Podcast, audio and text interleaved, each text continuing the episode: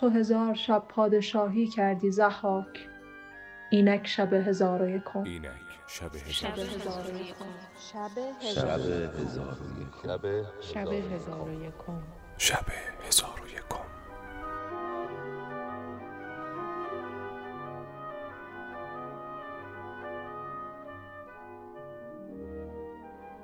سلام. من آنا هوشیدری فرد هستم و شما دارید به اپیزود 17 از پادکست شب هزار و یکم گوش می کنید. ما در فصل دوم علاوه بر روایت قصه های هزار و یک شب در هر اپیزود میایم و کمی هم درباره همون قصه ای که تازه شنیدیم صحبت می کنیم. ممنون میشم کانال شب هزار و یکم رو subscribe کنید، برامون کامنت بذارید و اگر دوستانی دارید که کنجکاون درباره هزار و یک شب و قصه هاش بشنوند ما رو بهشون معرفی کنید. این رو هم به روال همیشه تکرار کنم که پادکست ما به دلیل محتوای بیشتر قصه ها مناسب بچه ها نیست.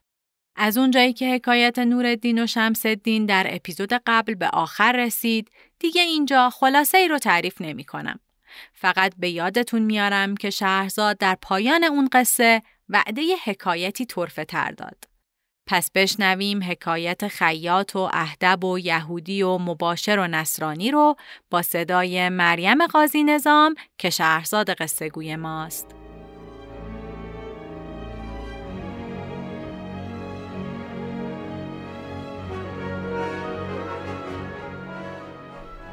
ای ملک شنیدم که در زمان گذشته در شهر چین خیاطی بود نیکبخت و فراوان روزی که نشاط و ادب دوست می داشت و پاره وقتها با زن خیش به تفرج می رفتند. روزی هنگام بامداد از بحر تفرج برآمدند و شامگه به سوی منزل بازگشتند. در سر راه گوش پشتی را یافتند که دیدن او خشمگین را بخنداندی و محسون را غم از دل بردی خیاط با زن خود برای دیدن او پیش رفتند پس از آن خواستند که او را به خانه خیش برده با او ندیم شوند و مسحکش کنند. اهدب دعوت ایشان را اجابت کرده با ایشان برفت. در حال خیاط به بازار شد.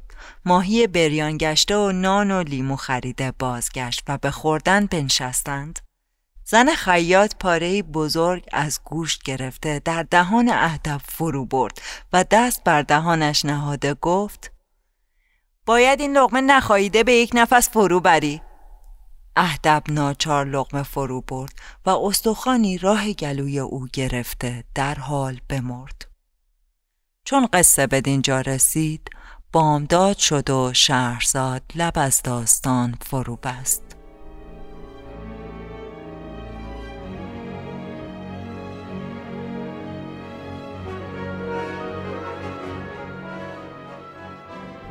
چون شب بیست و پنجم برآمد گفت ای ملک جوانبخت چون اهدب بمرد خیاط به دهشت اندر شد. زن خیاط گفت دگر سستی مکن و کار به فردا میفکن مگر گفته شاعر نشنیده ای؟ آن مکن در عمل که آخر کار خار و مزموم و متهم باشی. در همه حال عاقبت بین باش تا همه وقت محترم باشی. خیاط گفت چه کنم؟ زن گفت. برخیز او را به چادر اندر پیچیده در کنار گیر. من از پیش و تو در دنبال همی رویم. تو بگو این فرزند من است و آن هم مادر اوست. قصد ما این است که این کودک به سوی طبیب بریم. چون خیاط این سخن بشنید برخواسته. اهدب را در آغوش گرفت و کوی به کوی همه رفتند. زن خیاط می گفت. ای فرزند این درد ناگهانت چگونه گرفت؟ پس هر کس ایشان را می‌دید گمان می‌کرد که کودکی را نزد طبیب می‌برند. القصه ایشان روان و از خانه طبیب جویان بودند تا اینکه به خانه طبیب رسیدند. چون به خانه یهودی طبیب برسیدند در بکوفتند. کنیزکی سیاه در بگشود. دید که مردی با زنی ایستاده و کودکی در آغوش دارند. کنیزک پرسید کیستید و از بهر چه آمده اید؟ زن خیاط گفت. کودک رنجوری آورده این که طبیب او را دارو دهد تو این نیم دینار بگیر و به خاجه خیش ده که بیرون آید. کنیزک به سوی خاجه بازگشت. زن خیاط با شوهر گفت اهدب را در دالان خانه بگذار تا خیشتن جان ببریم. خیاط اهدب را در همانجا پشت بر دیوار گذاشته بازگشتند و کنیزک نیم دینار نزد یهودی برده ماجرا باز گفت. یهودی از نیم دینار خورسند گشته بیرون شتافت. نخستین قدمی که از دهلیز بیرون نهاد پایش به اهدب برآمد. در حال اهدب بیفتاد یهودی او را نظر کرده اش یافت. چنان دانست که او را پای بر بیمار آمد و بیمار بر زمین افتاده و مرده است. از هارون و یوشع ابن نوح پناه خواست و اهدب را برداشته نزد زن خود برد و او را از حادثه آگاه کرد. زن گفت چون حادثه این است نشستن تو از بحر چیست؟ که اگر روز براید و مسلمانان این کشته را در این مکان یابند نسل یهود از زمین بردارند. برخیست تا من و تو او را به فراز بام برده به خانه همسایه مسلمان که مباشر مطبخ سلطان است بیاندازیم که به طمع گوشت و استخوان گربگان و سگان در آنجا گردایند. اگر این مرده را در آنجا یابند پاکش بخورند. پس طبیب یهودی با زن خود به بام برآمدند و اهدب را از دیوار فروهشتند چنانچه گفتی راست ایستاده است. پس از ساعتی مباشر شمعی روشن در دست از در درآمد. شخصی را پشت بر دیوار ایستاده دید. با خود گفت گوشت و روغنی که به مطبخ آورم اگر گربگان و سگان نخورند دزدانش بخواهند برد. در حال سنگی برگرفت و به سوی اهدب انداخت. سنگ بر سینه اهدب آمده چون مردگان بیفتاد. مباشر ملول گشت و بر خیشتن بترسید و گفت نفرین خدا به گوشت و روغن باد که امشب بی سبب این مرد در دست من کشته شد. پس از آن شم پیش داشته بر وی نظر کرد. دید که مردی است اهدب. گفت تو را گوژی پشت بس نبوده که به دزدی گوشت و روغن نیز آمده ای؟ آنگاه اهدب را برداشته همی برد و همی گفت یا ستار از به ستر کل جمیل چون بر سر بازار رسید او را در پای دیوار دکهی راست بگذاشت و به سوی خانه بازگشت. از غذا نصرانی که سمسار بود سرمست از آن مکان به قصد گرمابه میگذشت. چون به اهدب نزدیک شد گمان کرد که آدمی در آن مکان ایستاده همی خواهد که دستار او را برو باید در حال نصرانی مشتی بر او زد. اهدب بیفتاد. نصرانی میر شب را آواز داد و از قایت مستی خیشتن بر اهدب افگنده او را همی زد و حلقوم او را همی فشرد که میر شب برسید. نصرانی را دید که مسلمانی را کشته بانک بر وی زد و او را گرفته به سوی خانه والی برد و نصرانی با خود می گفت یا مسیح یا مریم عذرا این مرد با یک مش چگونه مرد و چرا چون این خطایی از من برفت؟ پس آن شب نصرانی و اهدب در خانه والی بودند. چون روز برآمد والی سیاف را فرمود که چوب دار از بحر نصرانی بنشاند. سیاف چنان کرد. آنگاه رسن در گردن نصرانی کرده همی خواست که بردارش کند. ناگاه مباشر سلطان پدید آمد و گفت نصرانی را مکش که اهدب را من کشتم. والی گفت از بهر چه او را کشتی؟ گفت دوش به خانه رفتم. او را دیدم که از راه بام به دزدی گوشت و روغن آمده. سنگی به سینه او زدم. در حال بمرد. آنگاه او را برداشته به بازار آوردم و در فلان مکانش بگذاشتم. والی چون سخن مباشر بشنید به سیاف گفت نصرانی را رها کن و مباشر را به اعتراف خود بردار کن. سیاف نصرانی را رها کرده رسن در گردن مباشر افکند و همی خواست که او را بردار کند که یهودی طبیب را دیدند که مردمان به یک سو می کند و شتابان همی آید. چون نزدیک شد بانک بر سیاف زد که او را مکش اهدب را من کشتم او بیمار بود نزد منش آوردند من از دهلیز بیرون شدم پایم بر اهدب آمد در حال افتاده بمرد. والی به سیاف گفت مباشر را رها کن و یهودی را بکش. سیاف رسن از مباشر گشوده در گردن یهودی افکند. دیدند که خیاط همیشه تابد و فریاد همی زند که یهودی را بیگناه مکشید اهدب را جز من دیگری نکشته. والی سبب باز پرسید. خیاط گفت با زن خیش از نزهتگاه بازگشته بودیم. همین اهدب را در میان راه سرمست یافتیم که دفی در دست داشت و تغنی همی کرد. من او را به خانه آوردم و ماهی خریده به خوردن بنشستیم. زن من پاره از گوشت ماهی در دهان او گذاشت و دست در دهانش گرفته گفت باید این لغمه نخواهیده فرو بری. اهدب از آن لغمه گلوگیر گشته بمرد. پس از آن او را به خانه یهودی طبیب بردیم. کنیزک به در آمده نیم دینار به کنیزک دادیم و او را نزد خاجش فرستادیم. پس از آن اهدب را نزدیک در دهلیز نشانده بازگشتیم. حکایت همین بود که به راستی حدیث کردم. والی از این سخنان در عجب شد و با سیاف گفت که یهودی رها کن و خیاط را بکش.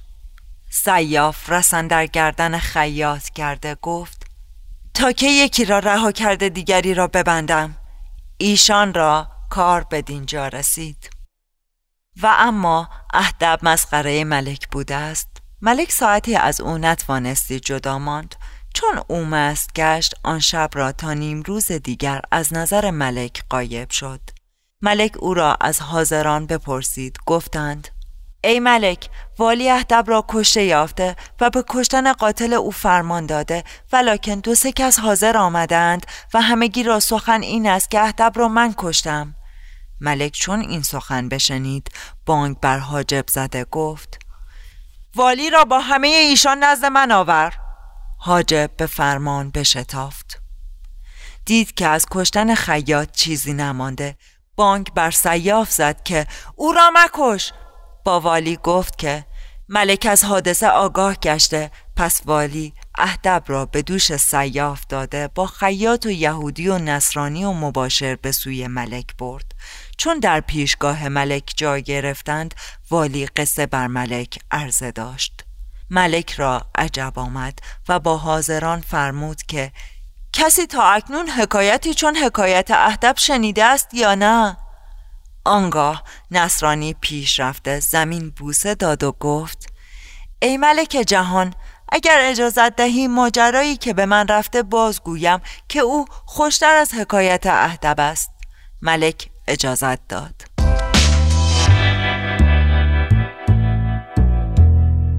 توضیح واژگان خیاط و زنش که مرد گوش پشت رو می‌برن خونه تا با اون ندیم بشن. ندیم یعنی همنشین. این هم که قرار او رو مزحکه کنند. مزحکه یعنی مایه خنده. حواسمون باشه که این کار شغل اون مرد اهدب بوده و اصلا آخر قصه هم اشاره میشه وی مسخره ملک بوده. یه چیزی تو مایه های دلغک پادشاه. وقتی زن خیاط لغمه رو می‌ذاره دهن مرد و میگه باید اون رو نخاییده فرو بری یعنی باید نجویده قورتش بدی. یه شوخی غیر انسانی. با مرگ گوش پشت خیاط به دهشت اندر میشه یعنی حسابی وحشت می‌کنه یهودی طبیب بعد از اینکه فکر می‌کنه اهدب رو کشته پناه به هارون و یوشع ابن نوح می‌بره این دو البته یوشع ابن نون هر دو از نزدیکان موسای پیامبر و از شخصیت های ستایه شده در یهودیت هستند. مباشر مطبخ سلطان هم که یهودی و زنش جنازه را از پشت بام فرو هشتند یا رها کردند توی حیاتش در واقع کارگزار یا سرپرست آشپزخانه سلطنتیه. وقتی مباشر جنازه رو میندازه رو کولش رو می‌بره تا بازار یه جمله عربی میگه که البته با توجه به تصیحاتی که بیشتر جمله های عربی ترجمه تسوجی نیاز دارن مطمئن نیستم ما هم درست خونده باشیمش به هر حال ترجمه این جمله رو از رو متن اقلیدی می‌خونم براتون. ای خدای پوشاننده جرم و خطای مرا به لطف و خطاپوشی خود ببخش. نصرانی که جنازه رو با دزد اشتباه می‌گیره میره شب رو صدا می‌زنه. یعنی نگهبان شب رو. والی یا همون فرماندار به سیاف دستور دار زدن نصرانی رو میده. سیاف میشه میرغضب جلاد. رسن که به گردن نصرانی و بقیه میندازن تا دارشون بزنن میشه ریسمان تناب. خیاط موقع اعتراف میگه داشته با زنش از نزهتگاه برمیگشته که توی داستان اشتباه تلفظ شد نزهتگاه درسته. یعنی جای خوش و خورم تفرجگاه. گفته میشه اهدب بخت برگشته همون موقع داشته دف می‌زده و تقنی می‌کرده یعنی آواز میخونده. حاجب که از ملک دستور می‌گیره والی و خیاط و طبیب و مباشر و نصرانی رو به حضور بیاره هم دربان و پردهدار پادشاهه.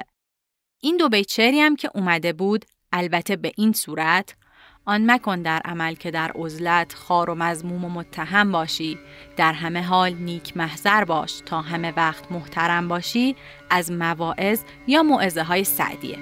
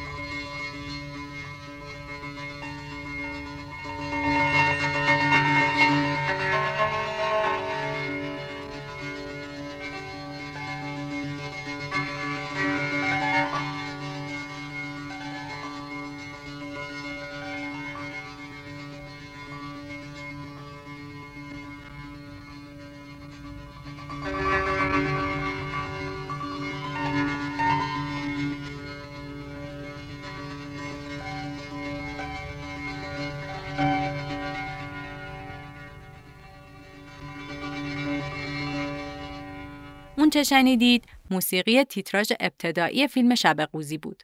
فیلمی که فراخ قفاری در سال 1343 بر اساس همین داستان خیاط و اهدب و یهودی و مباشر و نصرانی ساخت.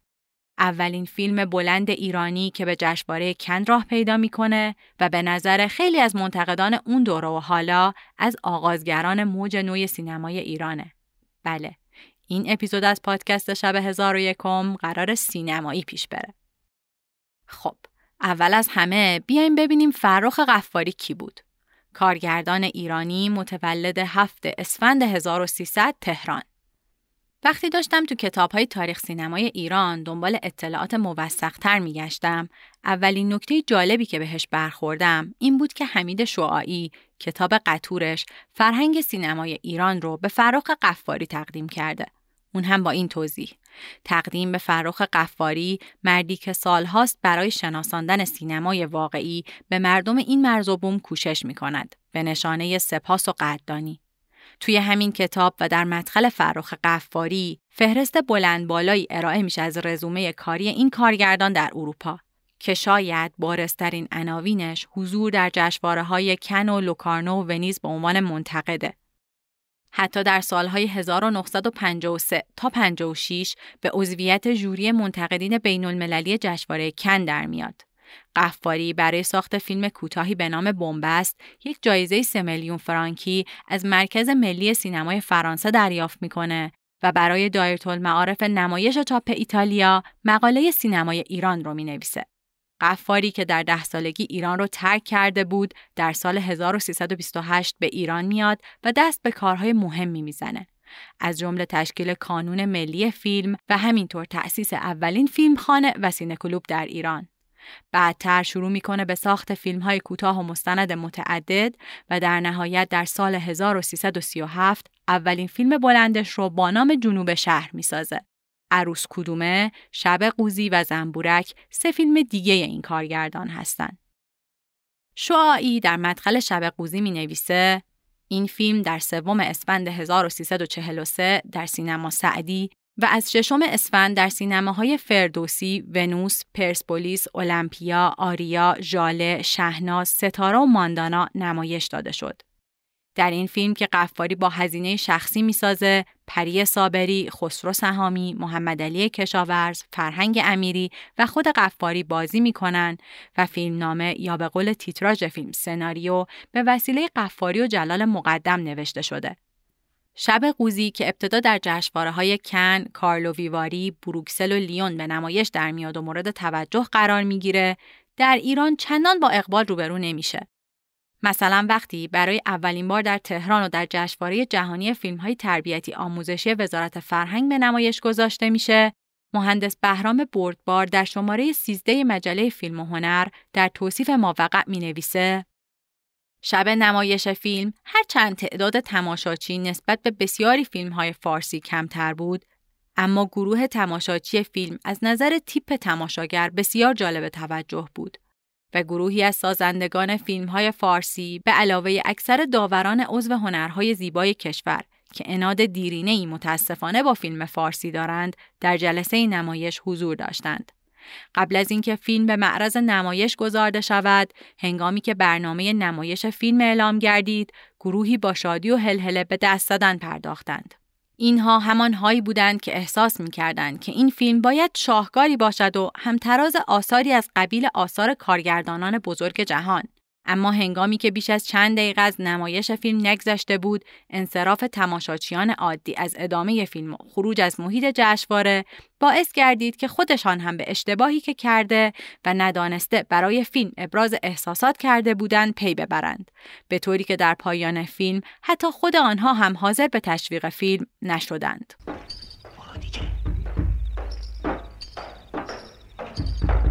ببخشید آقا. ببخشید. یه دکتری نزدیکا نمی‌شناسی؟ دکتر؟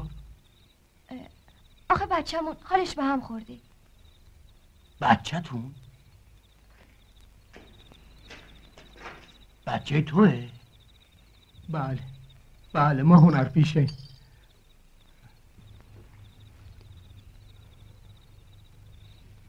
خدا قسمت نکنه. چشه؟ شیر. از شیر اینجوری شده. گمونم ننش هرس جوش خورده. بیچاره.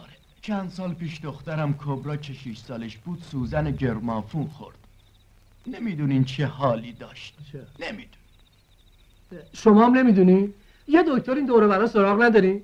چرا؟ چرا؟ اما من داشتم از بچم یعنی می‌خواستم بگم سوزن گرمافون رو هیچ وقت نباید دم دست بله بچه بله. گذاشت. هیچ وقت. گرچه گرمافونا دیگه سوزن ندارن. یعنی دارن اما بهش چسبیده. ها ها ها اول برین کوچه اول دست چپ بعد کوچه دوم. نه نه نه نه نه نه سوم دست راست. اصلا چطور من باهاتون بیام خیلی ممنونیم. راضی به زحمت شما نیستی کوچه اول دست چپ کوچه سوم دست راست. ممنونیم.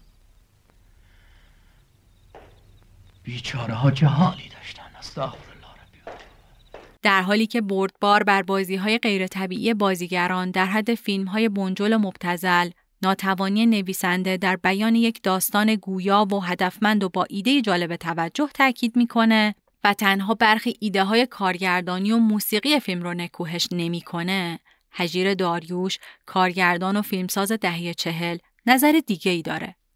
در ایران صرف نظر فیلم فارسی به قول دکتر کاووسی که همه کس می‌داند ما آدمها جزو سینما به هیچ صورت حساب نمی کنیم در سالهای اخیر یک سری فیلم های کوتاه توسط شفتی و فرخزاد و تیاب و قفاری و گلستان و راهنما ساخته شدند. اما ما خودمان جایز نشمردیم که در مقابل این آثار فریاد سینمای ایران به وجود آمد یعنی همان فریادی را که سالها در توی پرانتز مجله ستاره سینمای آن وقت مثلا وعده داده بودیم از گلو برآوریم با شکیبی بیحد منتظر اولین فیلم طویل ساخت ایران شدیم که بتوان اولا فیلم خواند، ثانیا دوست داشت. امروز در مقابل شب قوزی اثر فرخ قفاری با جمعیت خاطر کامل اعلام می کنیم که سینمای ایران شروع شد. اما آنچه مهمتر است، آنچه بیشتر خوشحالمان می کند، این است که این شروع خوبی است. در شب قوزی یک سلسله بیدقتی های فنی در فیلم برداری و بازی و صدا و مونتاژ به چشم می خورد. اما خوانندگان می دانند که من در توی پرانتز مجله هنر و سینما تا چه اندازه به جنبه های عملی کار فیلمسازی بی اعتنایم. داریوش در ادامه به دشواری های سر راه قفاری اشاره می‌کنه. از کمبود بودجه تا افراد متخصص و لوازم حرفه‌ای و به این ترتیب نقایص فنی و عملی ساخت این فیلم رو می‌ذاره کنار و هوش و دانایی کارگردان رو ستایش می‌کنه. پس آروم باش. اصل کاری نکبت بود که دست به سر شد.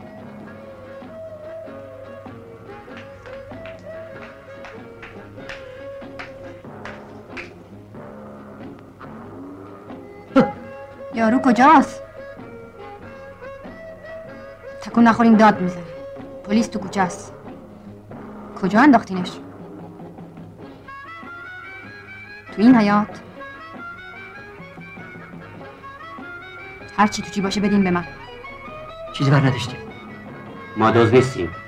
نه جونم می‌دونم. اما حالا میرین قوزی رو میارین بالا. از تو این حیات؟ بله از تو حیات روشن شد همش روشن شد حالا باز اتاق تمام کنم. عجله کن عزیزم یکی بعد از نتو شبه. باز مراقب بود که فیوز نسوزه. حالا برو کنتر بزن اه با این زرزر مهمونی شد هیچ فکر نمی کنن که مردم خوابن. گمونم باز میشه چراغ وصل کرد. آدم تا بخواد یک دختر شوهر بده هزار تا گرفتاری پیدا می‌کنه. اونم تو این سال و زمونه. خب حالا موقعشه. برین پایین. چرا خودتون نمیرین؟ اگه نرین داد می‌زنم. خب بزن.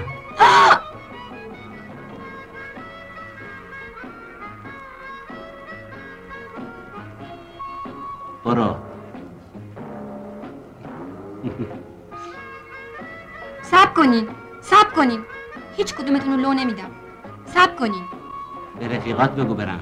راسته اگه دفعه دیگه نشی چیزی داشتی ببر یه خونه بالاتر. من خوشم نمیاد تو دالونم مرده ول کنن خود قفاری در کنار اهمیتی که به اصطلاح سینمای روشن فکری می‌داده از وجوه تجاری فیلم هم غافل نبوده و در واقع به خاطر اقتباس از یک داستان هزار و یک شبی به فروش شب قوزی امیدوار بوده. اون توی مصاحبه پیش از اکران عمومی تعریف می‌کنه که اول می‌خواسته فیلم رو در همون زمان و مکان خود داستان بسازه. اما بعد و به دلایل سانسور شاید این نکته که اهدب دلغک دربار بوده منصرف میشه و مجبور میشه اون رو در بستری معاصر یعنی تهران دهه چهل خورشیدی به تصویر بکشه. که البته در این مورد موفق میشه کیفیت و شرایط زندگی اخشار مختلف مردم تهران رو به تصویر بکشه. از هنرمندان تئاتر لالزاری تا آرایشگاه مزونی که تا دیر وقت سر شلوغه، جوانان از اروپا برگشته که در پارتی با موسیقی های غربی میرقصند، دیوار به دیوار خانواده سنتی که در تدارک مراسم ازدواج اجباری دختر نوجوانشون هستند و گروه آسوپاسی که در می‌خونه ها و با خیال پردازی شب رو صبح می‌کنن و به وقتش بزن بهادرند. باز اومد مگه بهت نگفتم دیگه نسیه نمیدم بابا تموم شد فهمیدی؟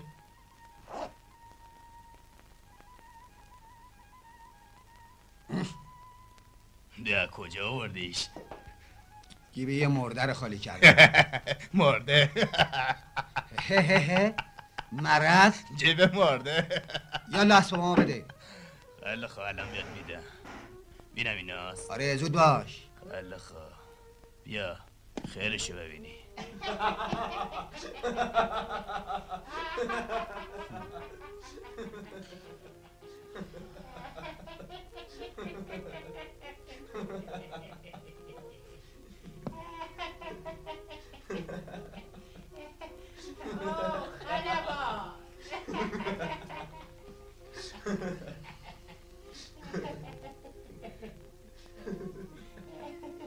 یه چتمن چرا آدم همیشه پول کم تو چنگش میاد؟ ها؟ با شما؟ مگه لالین؟ هم. نکنه شما مثل اون یاروه مرده باشین. بیا یه پول حسابی داشتی چیکارش می‌کردی ها؟ یه موتور میخریدم. می‌رفتم تو جاده ها واسه خودم سیاحت می‌کردم.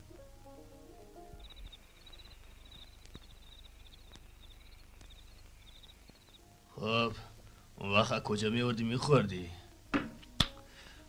گدایی می‌کردم. گدایی؟ اوکی گدایی موتورسیکل سوار.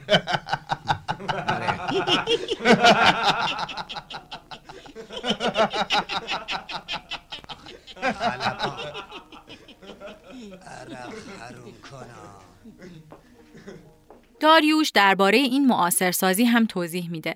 شب قوزی چنین فیلمی است. مسائل مبتلا به اجتماع امروز ما را با هوشمندی، با روشنبینی مطرح می کند. یک بررسی انتقادی روشنفکرانه از قشرهای مختلف مردم ما به عمل می آورد و با این حال زیرکی تا به آن حد است که وقتی افسر پلیس در سکانس آخر می‌گوید که مرگ قوزی خیلی چیزها را روشن کرد تو ناگهان به فکر فرو می روی می بینی که آن آرامش خاطر قبل از مشاهده فیلم را نداری. خود قفاری دو سال بعد در گفتگویی که با شعاعی داره به اشکالات فیلمش واقف شده. از سطح کیفی متغیر تا کندی ریتمو موضوعی که مورد پسند مخاطبان ایرانی قرار نگرفته. همون موضوع مرد کشی که پیشتر اظهار کرده بود عامل توفیق فیلم میشه اما بعد دیدن نتیجه نظرش تغییر می‌کنه. راجع به شب قوزی مدتی بود که می‌خواستیم موضوع ترس را نه در ایران بلکه در روحیه شرقی به نحوی بیان کنیم. ترس بدون آنکه بدانیم از چه چیزی. به این دلیل آن داستان به خصوص را از هزار و یک شب گرفتم و سه سال روی آن کار کردم. چرا این قصه از مردم دور بود؟ چون برای بیان ترسهای قشرهای مردم مجبور بودم از مقداری موارد استثنایی استفاده کنم. این موارد برای مردم ملموس نبود به خصوص که مردم از اینکه نعش مرده ای را این طرف و آن طرف بکشانند خوششان نمی آید. همینجا توی پرانتز بگم که موضوع مرگ و گریز از اون از بونمایی های اصلی داستان های هزار و یک شبه. همونطور که هزار و یک شب با مرگ زنان شهریار آغاز میشه و شهرزاد برای به تعویق انداختن مرگ شروع می‌کنه به روایت کردن قصه های بیشمار، مرگ قوزی و دست به دست شدن جسدش امکان تعریف کردن قصه های آدم های از قشرهای مختلف جامعه رو فراهم می‌کنه. در اولین فرصتی که پیش بیاد اپیزودی رو اصلا به همین موضوع مرگ در هزار و یک شب اختصاص میدم. پرانتز بسته. یکی دیگه از هواشی که درباره شب قوزی مطرح میشه شباهتی که با داستان فیلم دردسر هری داره. فیلمی که آلفرد هیچکاک ده سال قبلتر ساخته بود. اما قفاری در این موردم تاکید می‌کنه که با توجه به شهرت هزار و یک شب در ادبیات جهان چه بسا حتی هیچکاک داستان فیلمش رو از روی همین حکایت هزار و یک شب برداشته باشه. علی قلیپور در یادداشتی که در کتاب راهنمای فیلم سینمای ایران نوشته توضیح میده مهمترین عاملی که بر عدم موفقیت شب قوزی تأثیر گذاشته خودداری از بیان عمق حکایت هزار و یک شبه. تنز سیاهی که برآمده از کاراکتر قوزیه. مردی که شغلش خنداندن بقیه است در تنها شب خوش زندگیش میمیره. بدترین اتفاقی که ممکنه برای کسی بیفته. نکته که مخاطب عام اون موقع دستگیرش نمیشه و مخاطب خاص هم تلاشی برای تاکید روی این نکته نمی‌کنه. خب این از مطالبی که من درباره فیلم شب قوزی تو کتابهای تاریخ سینمای ایران پیدا کردم. اما تو آخرین لحظه های قبل از ضبط به یه تحلیل جالبم برخوردم که حیفم اومد از کنارش بی تفاوت بگذرم. کازم کلانتری در مقاله‌ای که مشخصاتش رو توی منابع میارم به نکته جالبی اشاره می‌کنه. نوآوری قفاری در تلفیق دو تکنیک داستان پردازی شرقی یعنی پنهانکاری و بدل پوشی با دو اصل داستانگویی غربی چی مکافین و تعلیق. در ابتدای فیلم پری نامه ای به اسقر میده که اون توی جیبش می‌ذاره و درسته که کسی از وجود این نامه با خبر نیست اما همین نامه است که پری رو به دنبال نش می‌کشه و در نهایت نقطه پایانی ایجاد می‌کنه پایانی که اتفاقا به آغاز برمیگرده. جسد بیجان قوزی. از اون طرف پنهانکاری پری برای دست یافتن به نامه و همینطور تلاش همه در پنهان کردن جسد ضمن اینکه تعلیق ایجاد می‌کنه با بدل پوشی هم همراهه. منوچهر شاگرد خیاط خونه که قراره در لباس مبدل شیعی رو به اروپا قاچاق کنه. جسد اسقر که در آرایشگاه بزک میشه تا پلیس متوجهش نشه و لباس مانکن تنش می‌کنن تا بتونن ببرنش بیرون. افسانه سیاه بخت که لباس عروسی پوشیده یا حتی لباس موتورسواری جوانک آسوپاس.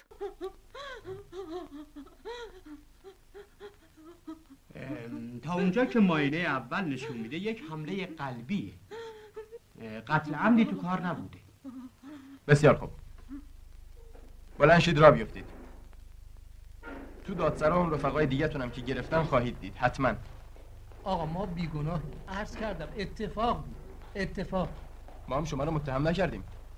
در دادسرا تمام مسائل روشن میشه. قربان اون دختری که سم خورده بود حالش خوب شد. بسیار خوب برو.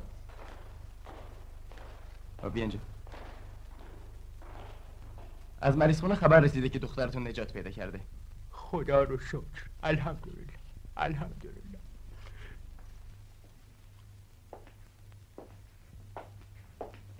خب قوزی حالا دیگه تموم شد. مثل اینکه کسی تو رو نکشته. خودت مردی. اما این مرگ تو خیلی چیزا رو روشن کرد. اینم خودش یه نوع خدمتیه. بد نیست آخر کار. این رو هم اضافه کنم که درسته بعضی ویژگی های فیلم به مزاق منم خوش نیومد اما باید بگم در کل از تماشاش خیلی لذت بردم. از همون تیتراژ اول که از قرقوزی داره روی شکم رفیقش چشم و ابرو می‌کشه و کارگردان داره اینجوری اعلام می‌کنه فیلم قرار بر پایه های سنت هنری ایرانی شکل بگیره. تا روایت دوباره قصه از هزار و یک شب در بستر زمانه معاصرتر. چیزی که به نظر من تو ذات هزار و یک شبه. امیدوارم تونسته باشم مشتاقتون کنم این فیلم رو ببینید. یا اگر دیدید یه بار دیگه و این بار از دریچه هزار و یک شب به تماشاش بنشینید. بگیرش اینم جاش دیگه تو انباره شاید یه روزی به درد بخوره.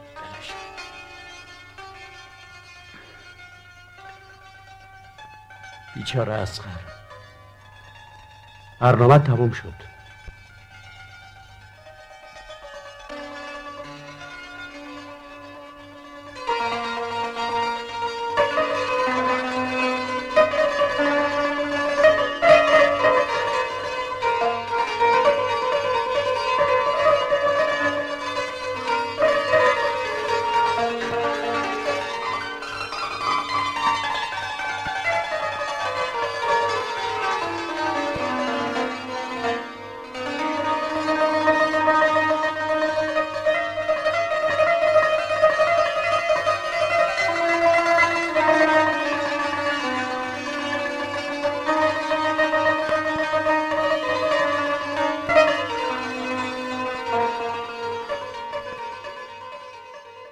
پایان لازم اشاره کنم که شب هزار و یکم نمایشنامه از بهرام بیزاییه که توسط انتشارات روشنگران و مطالعات زنان به چاپ رسیده.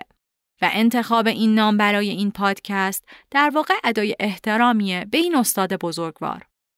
این رو هم بگم که من به هیچ وجه کارشناس هزار و یک شب نیستم. بلکه در تلاشم با پژوهش در منابع معتبر موجود اطلاعاتی رو که به دست میارم با شما هم به اشتراک بذارم. و البته در صورت امکان با متخصصینی که در حوزه های مختلف مرتبط با کتاب سر و کار دارن مصاحبه کنم. بنابراین لطفاً خطاهای من رو بر من ببخشید و بدونید انتقادات و پیشنهاداتتون خیلی می‌تونه به ما کمک کنه. اگر پادکست ما رو دوست داشتید ممنون میشم در Castbox، Google Podcast و ناملیک ما رو subscribe کنید و بدونید بهترین حمایت شما از ما معرفیمون به دوستانتونه. لطفاً صفحه ما رو در اینستاگرام با عنوان شب هزار و یکم پشت سر هم و بدون هیچ نشانه فاصله ای دنبال کنید. در اونجا اطلاعات تکمیلی و منابع استفاده شده در هر اپیزود معرفی میشن.